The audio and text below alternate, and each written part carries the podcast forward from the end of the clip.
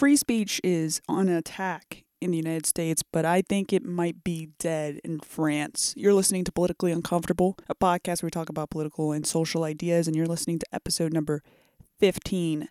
So, you may have heard of a lady named Marine Le Pen, and if you haven't, she was during the presidential election in France, she was over the Nationalist Party there, or she was called far right movement in France, which wasn't really that far right. It was mostly just, hey, let's have borders and let's be an independent country. Kind of, I, I mean, there were, it's people likened her movement to Trump, but I wouldn't say that she was as hardcore as Trump was on quite a few of the her nationalist agendas per se.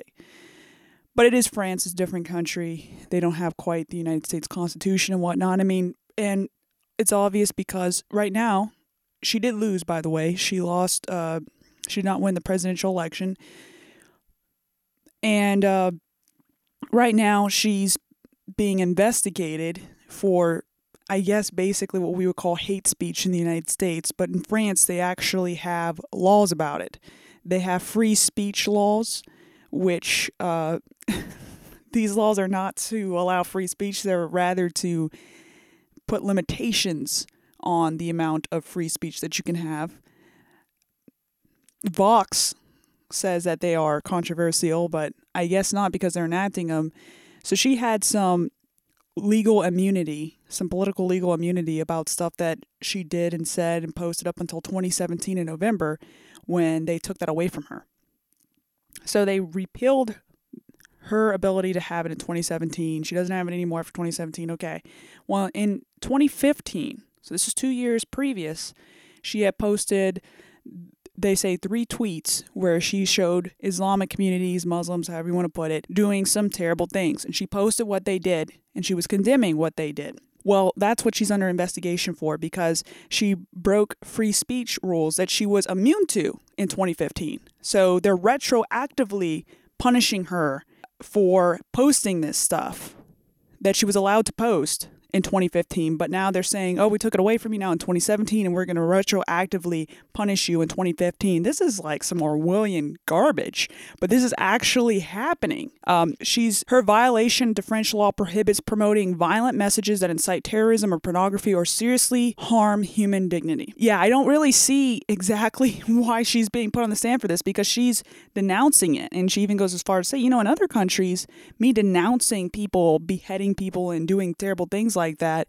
would get me an award. And in France, it, it could end up putting her in jail. I'm not even kidding you. She faces fine or jail time because they're going to make her take a psychological assessment, which they say it's it's what they require. It's standard law, you know, that you go into this investigation and they investigate her psychologically. Uh, the problem about psychiatric tests of any kind is that one person who is a psychologist will evaluate you and say that you're fine and another one will evaluate you and say you have ADHD. And then how do we prove that? Or, you know, are we showing a section of the brain that we can test and show and prove and recreate over and over again in a systematic way?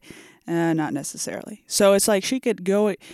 To me, this looks like you're imprisoning opponents which is a very totalitarian government or totalitarian regime thing to do. That you had an opponent and your way to silence them forever is to throw them in jail. It's a very extreme thing, but that is a war that is happening in France against free sh- free speech. And she even posted the documentation that they sent her about having to appear over these matters on Twitter. I'm surprised she hasn't been banned from Twitter so that she can be accused of all these things and then not be able to defend herself, as we've seen with some other people that have been on Twitter and YouTube. Um, her hard left rival, Jean Luc, said that she was politically responsible for her political acts and that this evaluation was unnecessary. But I don't see if that's, she's saying that she's not going to go for this evaluation. I'm not sure if that's actually going to happen if she's going to be allowed to just not go to the evaluation or not. This could be a, a situation where she would literally need to seek asylum I mean, this is crazy. But if you think that, you know, this is just solely a French problem, then there's a previous podcast I posted, uh, episode number seven, podcast seven, where I said why big corporate media believes they have rights, but you shouldn't.